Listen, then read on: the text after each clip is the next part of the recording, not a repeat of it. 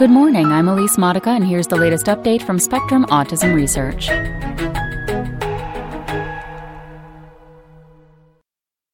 DNA differences may shape gene expression in the brain before birth.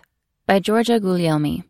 More than half of the genes expressed in the prefrontal cortex, a brain region that is implicated in autism, begin to change their expression patterns in late fetal development, according to a new study. Previous studies have looked at how DNA variants can influence gene expression at specific developmental periods.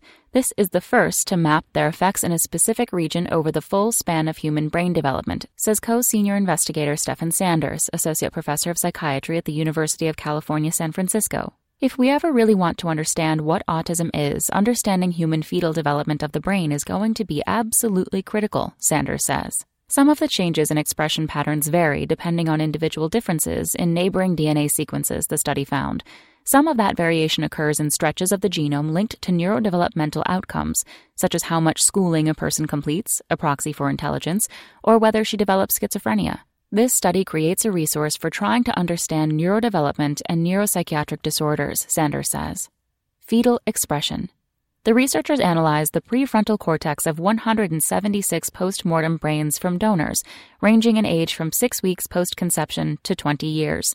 None had any known neuropsychiatric conditions or large-scale genetic anomalies. The team identified 23,782 genes expressed during brain development in the dorsolateral prefrontal cortex, a region implicated in many developmental conditions, including autism.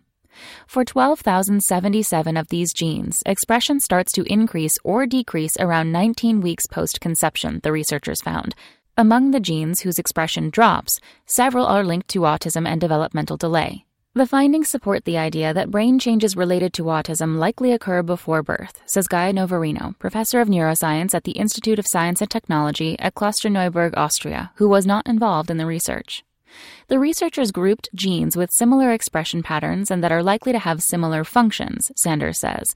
They found that 10 autism genes, including NRXN1 and TCF4, fall into a group of genes expressed in neuronal stem cells and maturing neurons. To explore how individual DNA variants affect the expression of these genes, the researchers sequenced the donors' genomes.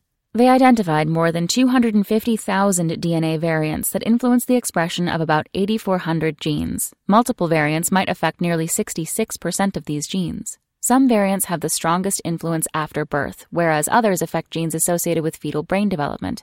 For example, a variant that regulates the expression of a gene called RHEBL1 lies within a genomic region linked to educational attainment. RHEBL1 is part of a pathway called mTOR, which plays a role in several autism related conditions, including Fragile X syndrome. Such clues could point to biological mechanisms that underlie neurodevelopmental conditions, Sanders says. The study was published April 7th in Cell Reports. The study suggests that during brain development, individual differences in DNA alter gene expression in ways that could contribute to conditions such as autism, although the mechanisms involved remain unclear, says Santosh Girirajan, associate professor of genomics at Pennsylvania State University, who was not involved in the study.